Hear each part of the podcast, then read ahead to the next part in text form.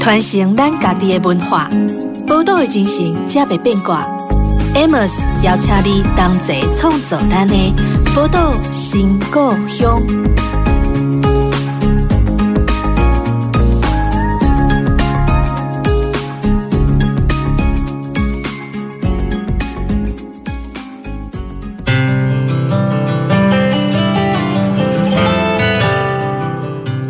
欢迎光临宝岛新故乡，我是 Amos。这个节目呢，在宝岛联播网播出。那如果你习惯用手机收听的话，你可以用利用最新的宝岛联播网的 APP，或者呢，你可以到 Podcast 去搜寻。宝岛新故乡也可以哦。那今天我们非常非常开心来的呃邀请来的这位大来宾哦，其实我想一讲到薰衣草森林，每个人应该非常非常的耳熟能详。它真的是一个台湾人都非常熟悉的这个文创品牌了。而且这个薰衣草森林经过二十年的经营啊，现在已经发展出了八个品牌哈，有包括餐饮啊、婚宴啊、旅店啊，还有零售等等。那其实我们一开始看薰衣草森林，好像是一个。浪漫的想法，它有个浪漫的开始。可是呢，经过这二十年的经营，而且它还是不断的壮大之中，我想除了浪漫之外，它必须还有很多很多不为人知的计划啦，或是其他的执行能力，才能让这个品牌在这二十年当中不断的厚实，而且不断的壮大。所以，我们今天非常开心的邀请到薰衣草森林董事长王春华王大哥来我们节目当中来跟大家分享。春华大哥好。主持人 Amos 好，还有听众朋友大家好。嗯，我们都知道，大家对薰衣草传奇的一开始，好，有两个女生，一个想开咖啡馆，一个想种薰衣草田嘛。那春黄大哥在这个一开始的角色是什么？我们就很好奇。而且我相信，除了一开始这两个女生带来的传奇之外，春黄大哥我也知道，他慢慢的从其他的业界也转回来薰衣草森林的本身的业务当中哦。我想说，这当中的过程应该是非常非常有趣的。好，正如 Amos 所讲的，薰衣草森林开始是一个浪漫的故事。嗯，它其实浪漫背后都是一个对生活跟对未来的不一样的想望跟走法。二十一年前就两个女生嘛，刚刚提到，呃，我们的创办人婷飞是。呃，她原来在教钢琴，还有另外一位创办人慧君，她原来在花旗银行工作。大概女孩子都面临到三十岁的关卡，嗯，要不就是继续走事业，对，然后要不就是走入家庭，是。可是，在二十多年前，他们开始想他们的未来的生命跟生活是不是都困在办公室里？也不是说在办公室里面就不好，嗯，或许他们就觉得有另外一条路可以走，嗯，所以在那个年代，他们就把原来大家称羡的工作放下来。到山上来开薰衣草森林，那其实这个就是浪漫。可是只有那一天是浪漫，之后就是面对所有的经营管理、行销、服务等等，那个都是对两个女孩子都是苦差事。嗯哼，呃，婷飞是我的表妹，然后慧君她是我太太的同学跟同事，对，我们都认识非常久。也是我们撮合他们认识，嗯哼，然后创业。那当遇到问题的时候，他会来找我。我刚开始是扮演一个工读生的角色，所谓的工读生就是假日没人嘛，我就回去洗碗啊、端盘子啊，是。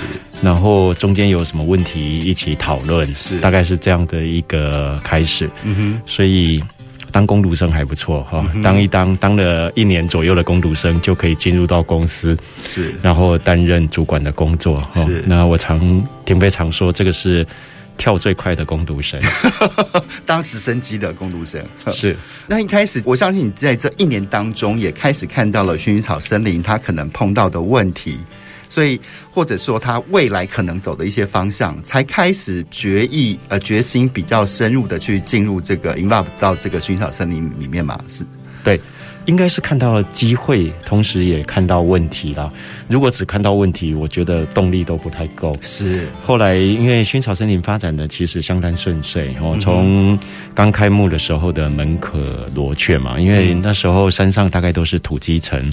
怎么会有人到山上开咖啡馆？那是违反大家所谓的消费认知跟经验。是，同时也看到一个机会，说市场没有这样的产品，不代表没有需求。对，有可能是真的没有人提出这样的提案。是，那薰衣草森林在二十一年前在新社这么偏远的山上哈，那时候有一个 slogan 叫做“最偏远的咖啡馆”。对，因为路程要一个多小时，从台中市上山，然后交通状况也很不好哦。那来到了客人哦，要不就是一脸迷惑，要不然就是满脸怒气。可是同时我也看到很多人，诶，可能。这样的一个经营心态也会有很多人喜欢，嗯，那所以在开幕大概两个月左右，嗯，就开始有蛮多的人潮，就是看到机会。哦，原来哇，两个月之后就看见了，原来呃，一个郊区一个山上的咖啡馆，嗯，可以带来这么大的回响，那同时就看到很多的问题嘛，嗯，呃，原来我们一点专业都没有。然后，这所谓的专业，就是餐饮是一个非常复杂又困难的事情，因为它等于从制造、服务跟销售，嗯哼，要在同时间完成，而且没有错误的机会，一错误就是客诉，是，没错，就是失败的一个案例。我们没有呃说产品生产完，然后慢慢再检查，然后再送出去的这样的一个时间。第二个部分就及时回应客人的需求哦。第一个没专业，第二个我们也不知道怎么回应客人的需求，第三个就应付爆量的人潮的之后，其实大部分都是客数。嗯哼，那所以看到这个机会，以及看到我们自己的不足了，所以。我们也一路这样的一个摸索，嗯哼。不过我觉得薰衣草森林当年在新社的山里面去开创这样的咖啡馆哦，其实它带给后来的想要回乡去创立一番事业的朋友们一个很大的信心。因为在此之前，不管从那个呃开发的角色，我们一定会强调地段交通，因为有足够好的交通，它就能够很顺利的把足够的人流带进咖啡馆或这个店里面。可是你要知道，薰衣草森林真的是它，即便到今天，它还是一条挨着小路要羊肠小径，对对，羊肠小径开进去。但是我就觉得，反而进去之后，你会断了很多浮动的念想。因为你知道，你花一个多小时来这里，你就只能好好安心的去享受这片山林的风景，或你眼前的这杯咖啡。那不会像有很多的商场啊，可能这边东逛逛西逛逛，而且那没有看到什么想看的，立刻就走了，没有深刻的去体验到这个场所它带给你的这些快感。哦，你这个讲法，我就觉得还蛮棒的。原来就是人生如果没有选择，就是最好的选择。如果选择太多的时候，我们人生都乱掉。是啊，像我们金百货公司都是这样子眼花缭乱的，然后也没有多深刻的，就这样走走走就走了哦。那可是我知道，好像在金色这个土地，好像本来是春黄大哥父亲的所有嘛。好，那我觉得其实很多在跟上一代的沟通当中哦，那是我觉得那是非常非常需要专业的一件事情。那怎么样去跟本来是这边土地种了很多的槟榔树，因为是那时候是一个经济作物嘛，好，那也是养家糊口的经济来源。那要怎么样去说服爸爸去砍掉这些摇钱树，然后去改种？现在薰衣草森林上面生长的那些花草和植物呢？好，那这个其实就是两个阶段。第一个阶段就是两个女生那时候要创业，其实找了很多地方，嗯，那最后都失败。失败的唯一原因就是钱不够，因为她只准备两个人各准备了一百万，合计两百万。嗯哼，那两百万在二十年前，你说要购地，然后再盖房子，其实都是很困难的。那最后我们说，那到我。父亲的土地上去吧，嗯、所以我爸爸那时候很慷慨，大概砍了一百多棵的槟榔树，嗯，一千多平的面积嘛，是，然后让两个女生创业，嗯，呃，这个事情我我我很认同我父亲，可是当生意好的时候，我常听到抱怨，嗯，客人的抱怨就说，哎，这里哪是薰衣草森林，这是应该叫槟榔树森林，因为是槟榔嘛，嗯，那台湾人。对槟榔树的观感普遍不好，就觉得吃槟榔不 OK，破坏环境，然后随地乱吐，而且又致癌等等。然后槟榔树就是破坏水土保持。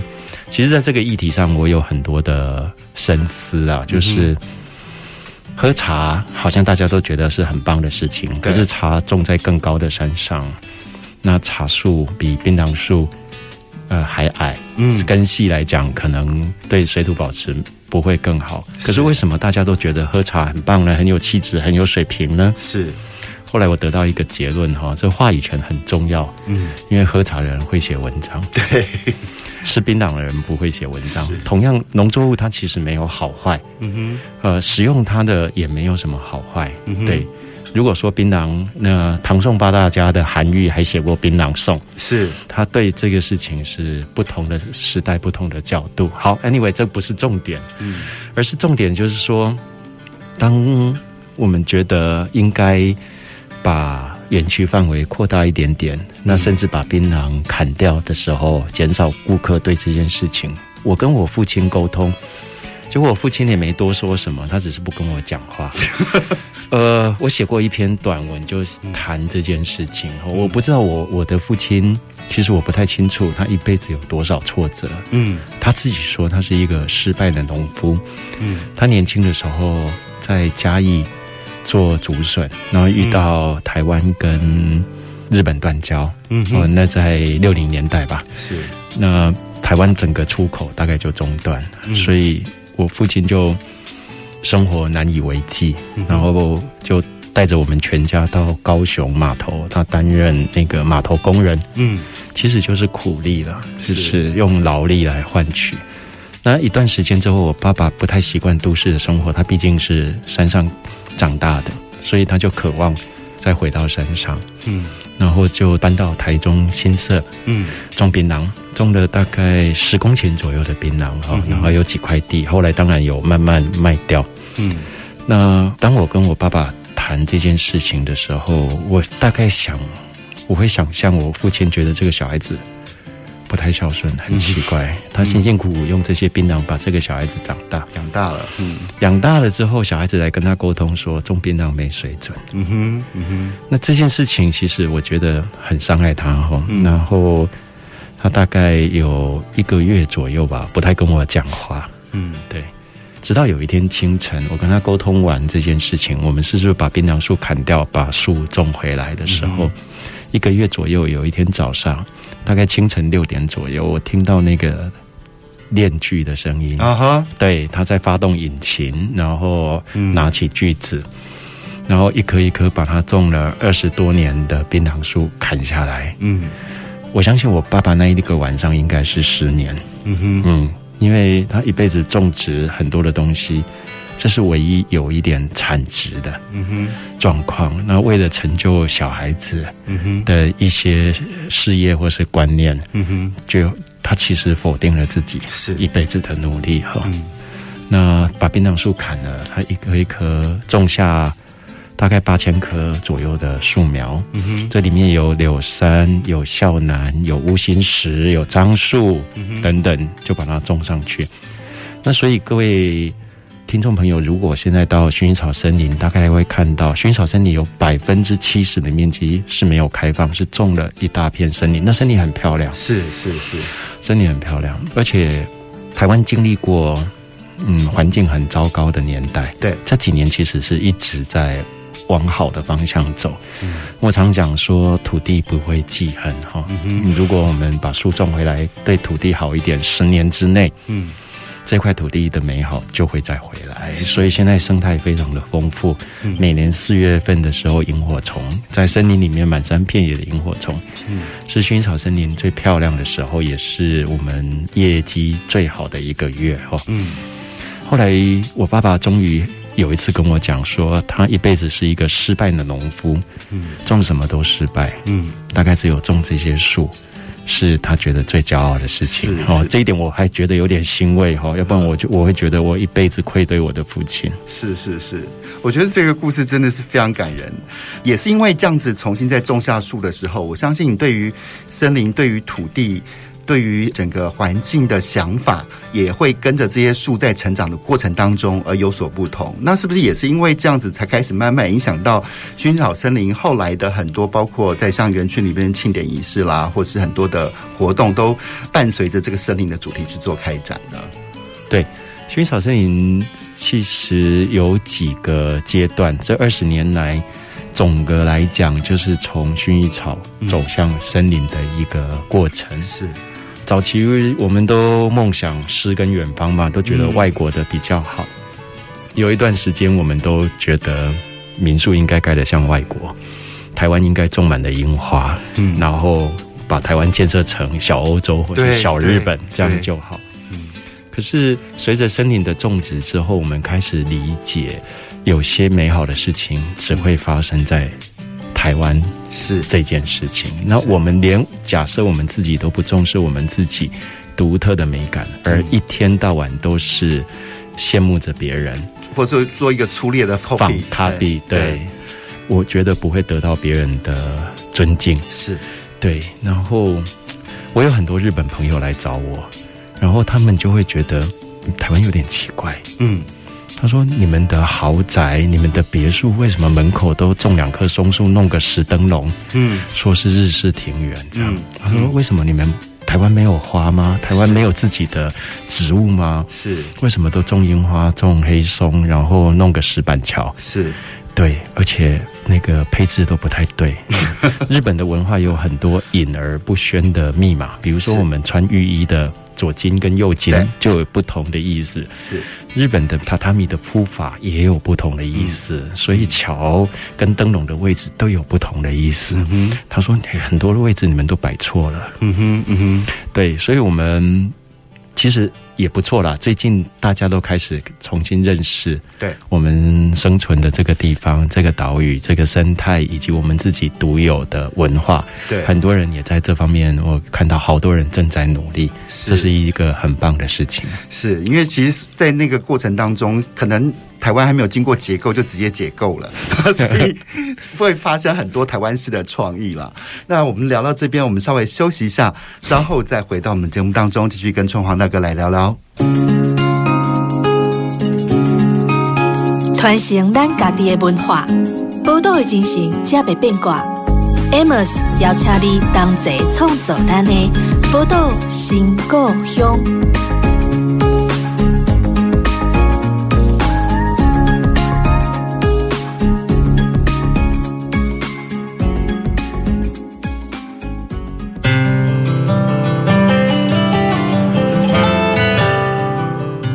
欢迎回到《宝岛新故乡》的节目当中，我是 Amos。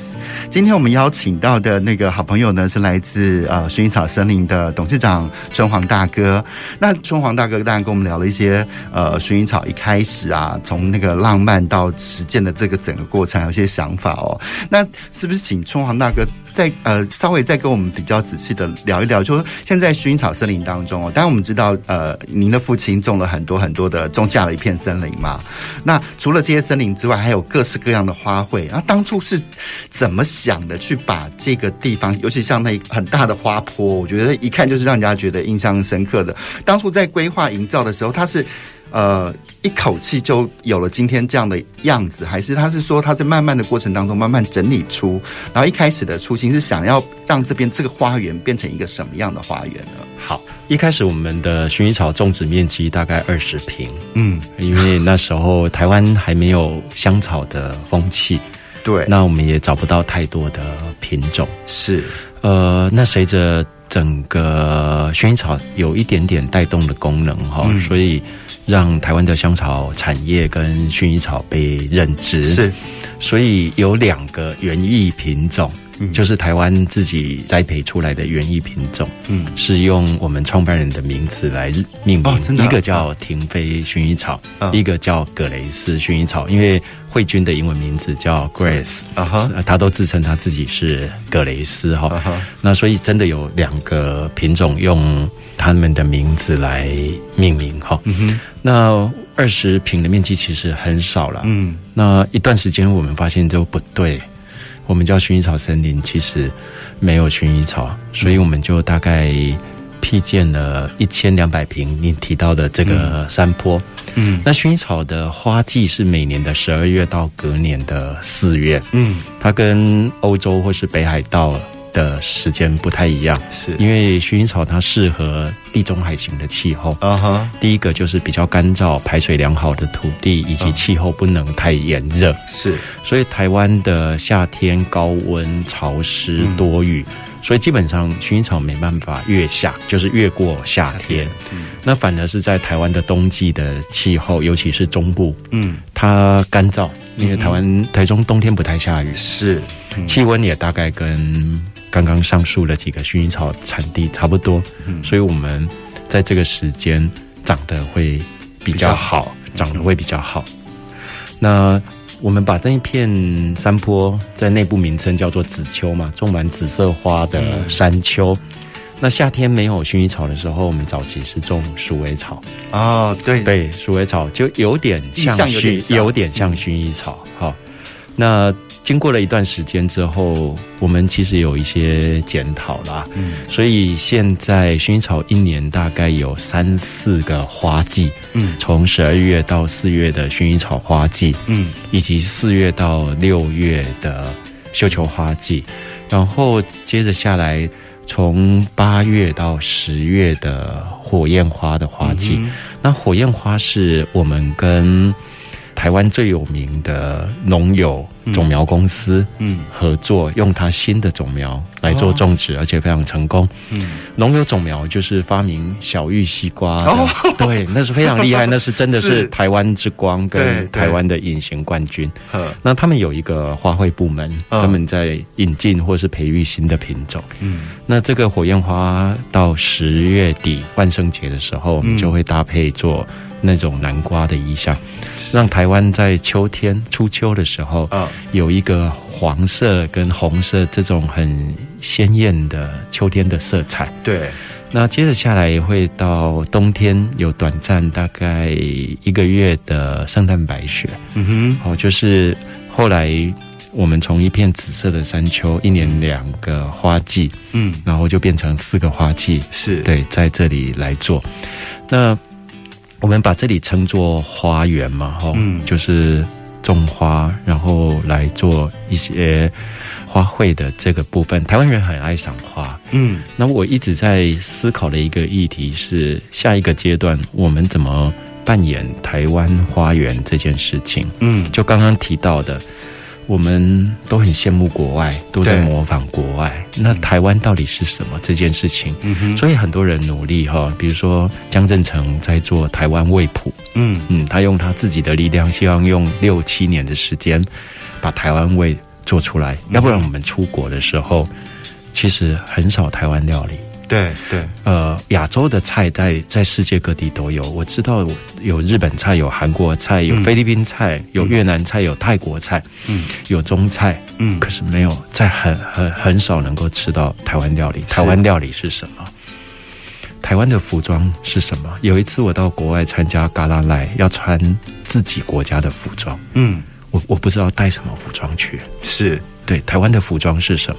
最后我带了一套阿美族的服装去，那所以这个很多都需要努力。那台湾的花园是什么？对，台湾的气味是什么？嗯，所以还有很多值得我们继续努力的部分。对，因为其实我觉得“台湾”这两个字，它的意涵太复杂了。嗯，就是说有人讲到台湾，就是那就是会坚持说，哎，我们一定要台湾原生种。我倒不是这个这是台湾，我不是基本交易派。台湾本来就是一个融合，是我们也不是台湾原生种，是，是，对，是我们汉人也不是台湾原生种，对，也就是这样子。所以他在他在整个呃文明化的过程当中，你看他其实呃接应了西方的一些现代化的知识，然后来自于日本的知识，然后一九四九年之后有了很多更多的呃从中国过来的东西，这些东西都已经。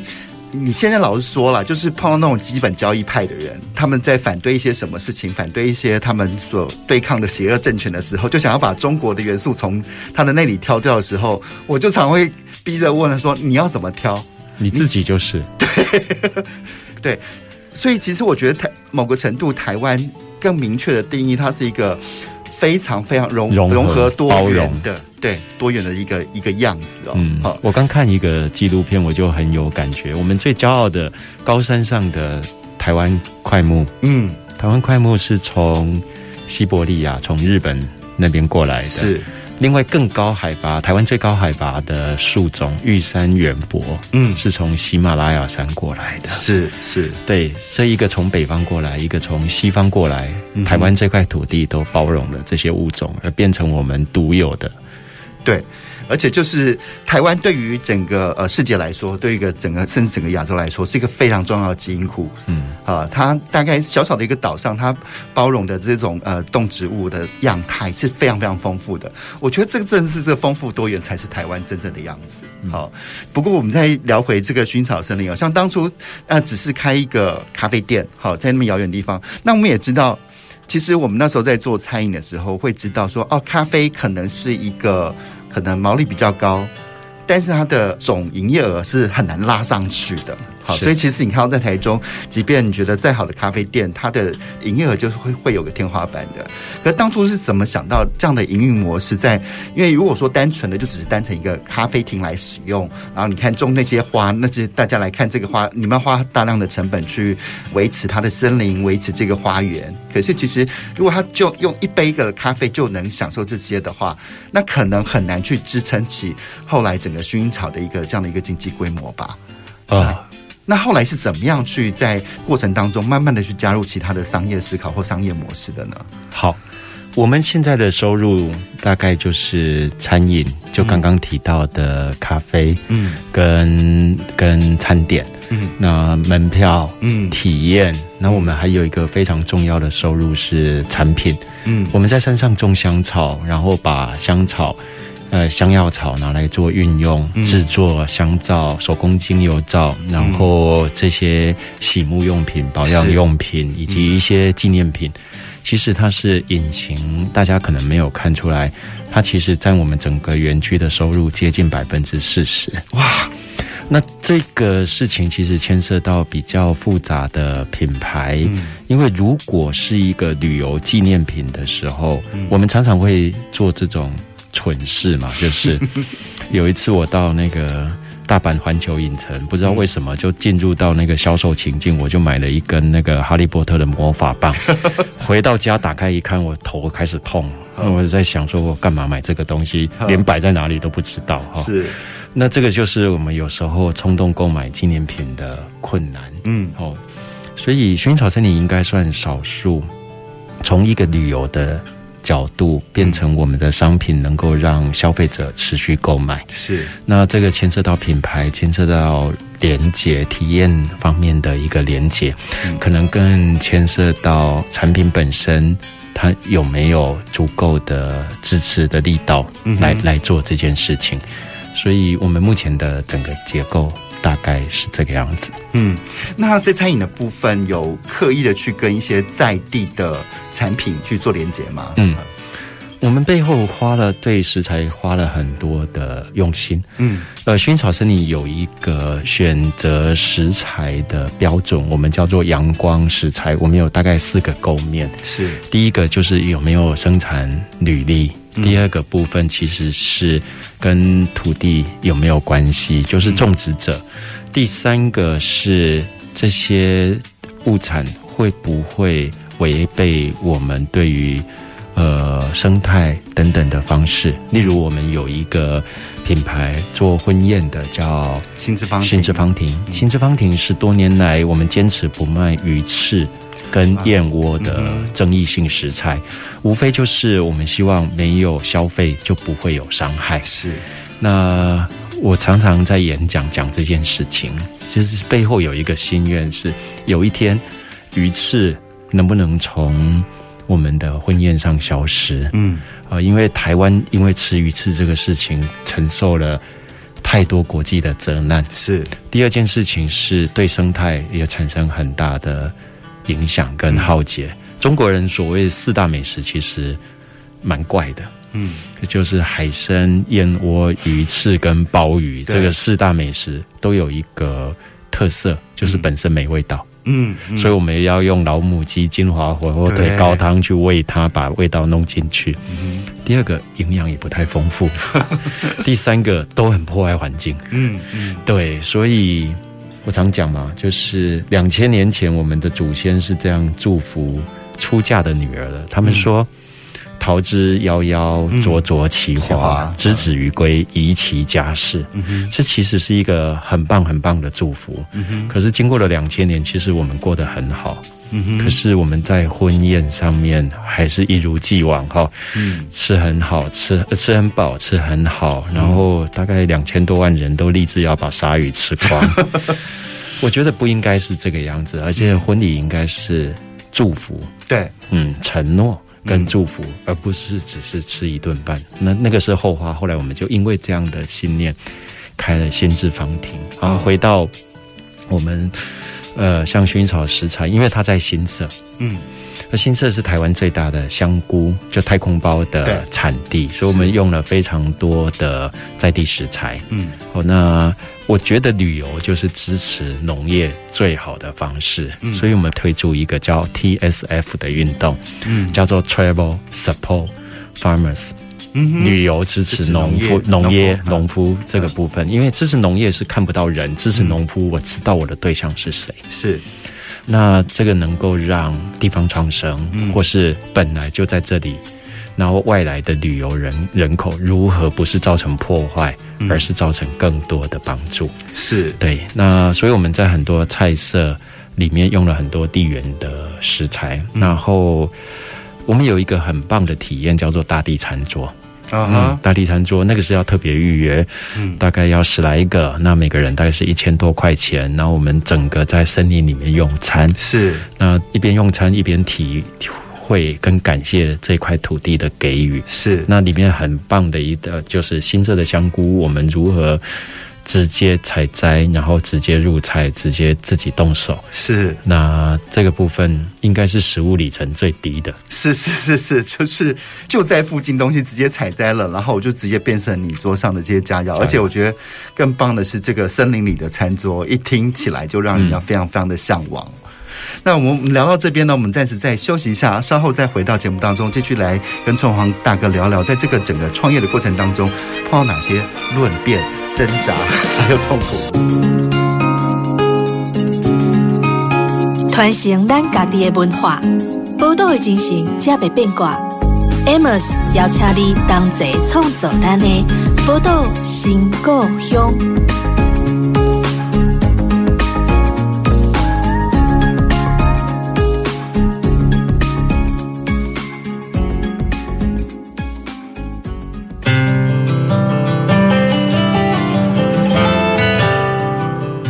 欢迎回到宝岛新故乡的节目当中，我是 Amos。今天我们邀请到呃，我们现场的好朋友呢是薰衣草森林的董事长春黄大哥。那刚刚呃，春黄大哥跟我们聊到嘛，在整个跟土地的连接过程当中，也慢慢的去影响到整个呃薰衣草森林整个企业体系，它在不管是餐点的供应上，或者是其他产品的制造呃或创作的过程当中，都跟这个土地是非常非常的息息相关的。可是这一路走来，我相信那么完整的。的想法跟思考，这个过程当中一定不是那么顺风顺水的，他一定经过很多不同不同的论辩啊、争吵啊，而且我相信，因为很多人的那个思考，就是在创业的想法，其实也都不太一样。不管是女生的浪漫的想法，或者是其实有有些女生是非常非常会精打细算的，但是有时候跟男生的大类类又比较不一样的。我想说，在薰草森林这些伙伴过程当中，在整个发展的。进程当中有没有发生过哪些比较激烈的对于呃未来发展方向的争辩呢？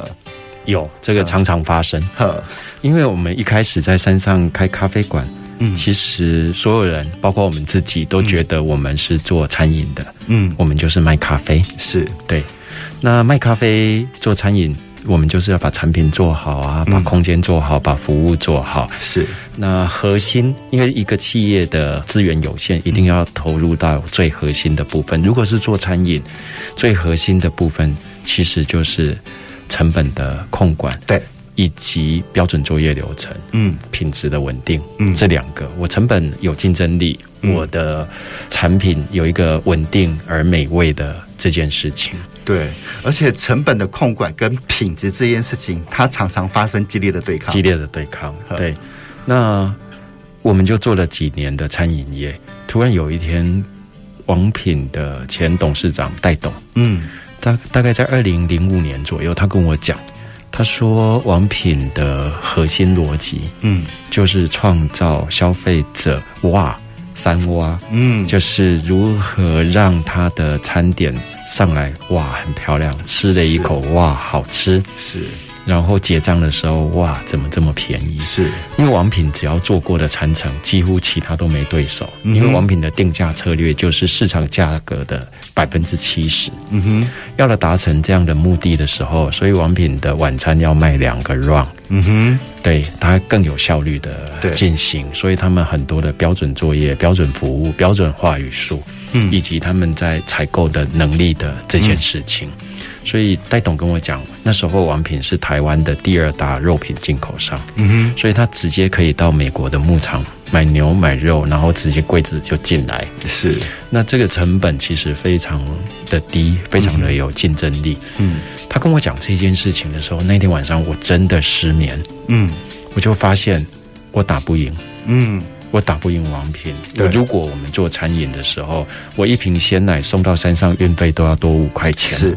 我完全没有 cost down 的本钱，嗯哼，那打不赢怎么办？嗯，这是我最大的议题。后来我决定打不赢，我们就转行。嗯，就彼得·杜拉克管理大师常常问他顾问的对象说两个问题：你是做哪一行的？嗯，以及第二个问题，你到底在卖什么？是我不断检视薰衣草森林到底是做哪一行的？我是餐饮业吗？我在卖咖啡吗？嗯，后来发现。客人好像不是为这个而来。嗯，我咖啡没有特别好，虽然还不错。嗯，没有特别好，我会赢过一些咖啡冠军吗？嗯哼，我会赢过像台中的某旧咖啡吗？嗯，对，我觉得我赢不了他，因为他对咖啡的热情对这么强，所以怎么办？就是遇到一个瓶颈了，我这个行业做不下去。嗯，所以我觉得，嗯，那我们就转行。我不是卖咖啡的，嗯，我是卖休闲体验的，是，嗯哼。那做休闲体验这件事情，所有的核心逻辑都不一样，嗯哼。开餐厅是产品、空间跟服务，嗯，休闲产业其实是情境，嗯，是舒压，以及是满足这件事情，所以整个企业的核心。能力其实都要改变，嗯，我就不是做 cost down 的能力跟做标准作业，我可能是设计跟差异化的创造。人为什么要休闲？就是从我活腻的地方去到别人活腻的地方嘛，嗯，所以就是就是要过不一样的的生活跟体验，一定是这种高度的差异化，嗯。所以我，我我们就朝这个方向继续努力。嗯，可是有一段时间之后，我我们又开始内部在辩论说，好像不是这么一回事啊。嗯，就是说做休闲会有一个天险，就是客人不耐重复。嗯哼，世界这么大，新的地点这么多，你会重复去一家店，然后重复看同样的。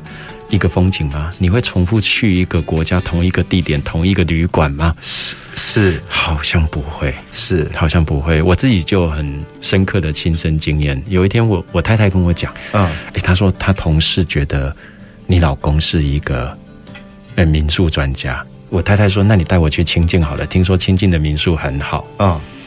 那我就我就很开心嘛，好了，太太有需求一定要满足她，我就带她去我心目中最好的一个民宿。嗯，结果去的时候，我的太太脸就臭臭的。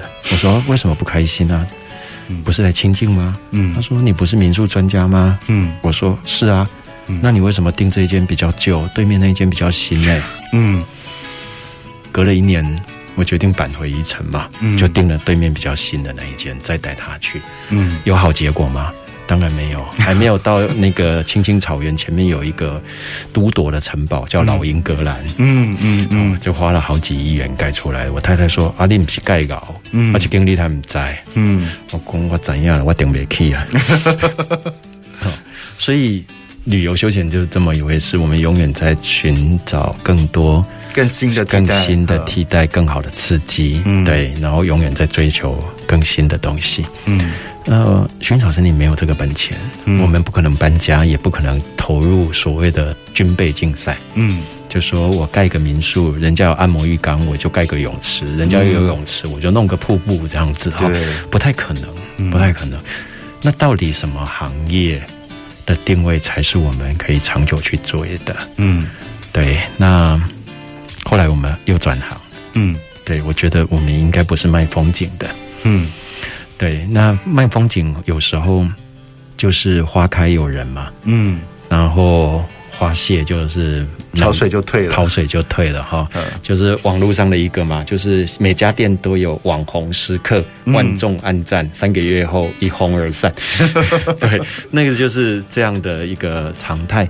有没有什么事情是大家常常会来，然后不嫌弃你？嗯，大概只有两件事情。我后来体悟到，就是家大家常常会回来，不会嫌家里旧，嗯，家里小。嗯，那还有一个可能就是庙跟教堂，我们常常会去上礼拜或是去拜拜。我不会嫌我的教堂，呃，数十年如一日，数十年如一日。他只要有神，嗯，我就相信。所以我们就用这个精神，我觉得薰衣草森林应该是带给消费者幸福的体验。嗯，那这个幸福的体验的塑造的过程，其实跟所谓的宗教感很像，是。我虽然是佛教徒，可是我到欧洲进了教堂，呃，尤其是哥德式的教堂，那些玫瑰花窗，还有一些仪式，还有这种高耸的那个尖塔，嗯，在里面进行的这唱着格雷狗圣歌的那个过程里面，其实我都觉得有神，嗯哼，而且一个宗教神不会跟我们说话，嗯，大概都是信徒来讲。这是故事的传递，而最终获得的其实是救赎跟感动。嗯哼，所谓的救赎是你体悟到了什么，或是你觉得你变成一个更好的人。嗯，这种救赎跟跟感动，所以我觉得薰衣草森林应该扮演这样的角色。好、嗯，所以我我们能不能带给来到呃薰衣草森林里面的人有一种幸福感？嗯哼，就就如。两个女生当初拥有梦想，嗯，而勇敢去实践。嗯，如果针对三十多岁的年轻人有梦想又能够去实践，嗯，应该就是一个最幸福的状态。是，事实上，我们常常有时候有梦想不敢实践，是，甚至有一些躺平时代连梦想都没了。是是，是，对。那来到薰衣草森林，能感受到这一些吗？嗯。可是，如果要做这样的一个幸福传递的产业，嗯，核心能力就要变，嗯，要再变，它可能就是创新，嗯，它核心的活动其实抽象概念的传达，我不是在传达具体的东西的，我的餐多好，我的风景多美，我的花多漂亮，哈，嗯，我的制服多么新潮，嗯哼，而是说来到这里能不能够感受到我们要传递的这些事情？是，如果能够做到，或许很多人会常常来。那我举个例子，就是我们有一个品牌叫缓慢民宿，是。缓慢民宿传递的就是慢的美好，针对大概四十多岁的有深度旅行经验、有很高的生活压力、有一点见过世面，嗯，然后呃懂得取舍自己需求的客人，把民宿当成是旅行的 terminal，而不是要去哪里，只是一个住宿点的一个选择。嗯，所以我们的民宿的客人重复率非常高。嗯哼，我有一个从客人变成朋友哈，我上个礼拜才刚去我们金瓜石的民宿住。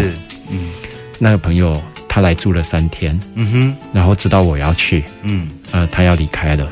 嗯，就留了一罐他自己做的巴拉，那个干燥巴拉给我。他说感谢我提供这个场地给他们。嗯哼，然后呢，他前天又告诉我说。他离开了一个礼拜之后，又上去住了。他人住台南呢，嗯，等于一个礼拜去住了两次哈。他已经大概不下一二十次了哈。嗯、那如何能够创造出这种所谓的幸福感的体验，就是我们现在努力在追求的。嗯哼，我觉得从黄大哥讲太棒。其实我真的觉得，所有成功的商品，它其实都是一种信仰。好，那其实之前我们在做不同的商品推不同空间的过程当中，我也深刻。如果你没有你对你自己的呃产品、对自己的作品、对自己掌握的空间是没有信仰的话，其实你很难去说出呃让消费者或来这边来访的宾客他们心悦诚服的一些话。好，不过我觉得你在建构这套呃论述的过程当中，我觉得还有一个比较难的是怎么样去落实到每个员工。因为这些想法，那在呃春黄大哥的脑袋中酝酿可很久了。可是当经过每个员工的折射，他他可能又稍微会不太一样。对，哈，有可能会变得更好，有可能会 会减弱，就歪了。所以在这个这个过程当中呢，我也看到，其实春航大哥在薰衣草森林这个企业体当中，其实他们从包括去鼓励员工的一些呃想法做法，员工员工提案，然后变成这个呃品牌内部可以执行的一些事情的时候，他慢慢的去。感染或说服了这些员工说：“哦，愿意相信这个老板是玩真的。哦，他不是。因为我相信，在此时此刻的台湾，有很多的品牌，他们对于品牌论述，他们的实践力低于他们的论述能力，所以呢，也造成了很多他们从业环境的同事里面，其实对这个信仰其实是薄弱的。可是我们比较开心的是，看见薰衣草这个森林，这个信仰其实是还蛮坚定的哦。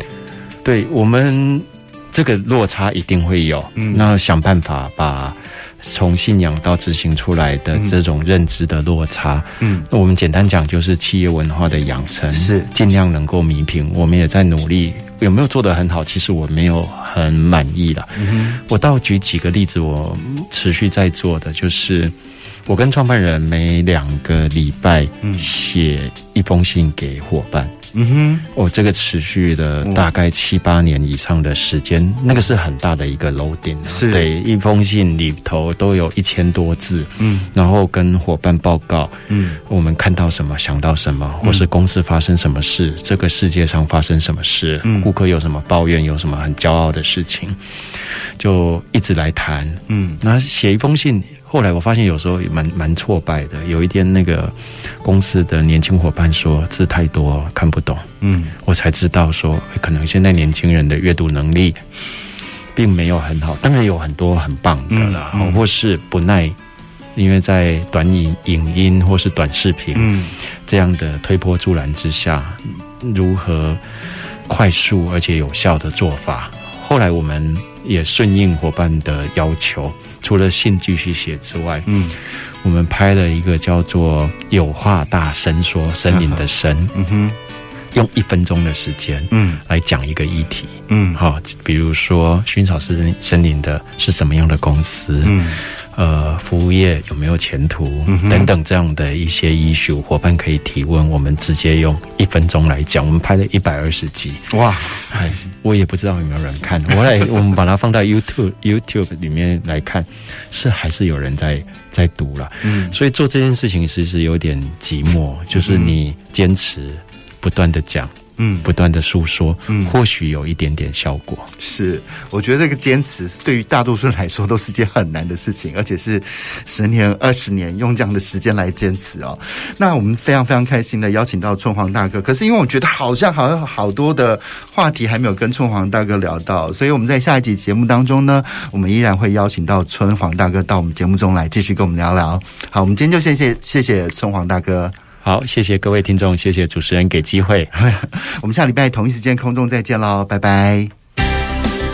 本节目由文化部影视及流行音乐产业局补助直播。